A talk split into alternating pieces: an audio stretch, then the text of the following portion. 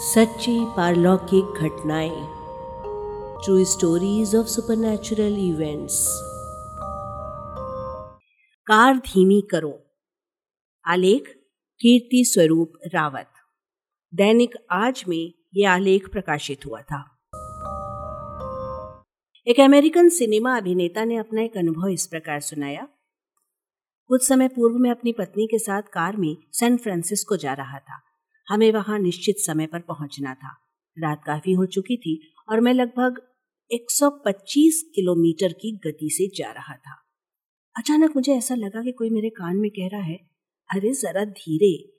मैंने एक्सीटर से पैर उठाया और जैसे ही मैं अपनी पत्नी की ओर उन्मुख हुआ, उसने मुझसे पूछा, क्या तुमने भी अभी कुछ सुना? असमंजस में डूबे हुए मैंने कहा हाँ मैंने सुना तो है, लेकिन मैं फिर गाड़ी तेज करता हूँ। जैसे ही कार की चाल फिर 125 पर पहुँची, पुनः वही आवाज़ आई। इस बार ज़ोर से चिल्लाते हुए, बेटा, आहिस्ता चल। मैं भौचक्का रह गया। मैंने अपनी सहधर्मिणी से कहा, ये तो मेरे पिताजी की आवाज़ है और उनका भी यही अनुमान था। हमारी कार से केवल लगभग सौ मीटर की दूरी पर ही सड़क पर एक टूटी हुई ट्रेलर पड़ी थी। स्पष्ट ही कुछ ही क्षण पहले किसी कार से खुलकर वहाँ छूट गई होगी। ठीक समय से उसे देख लेने के कारण मैंने अपनी गाड़ी दबा ली।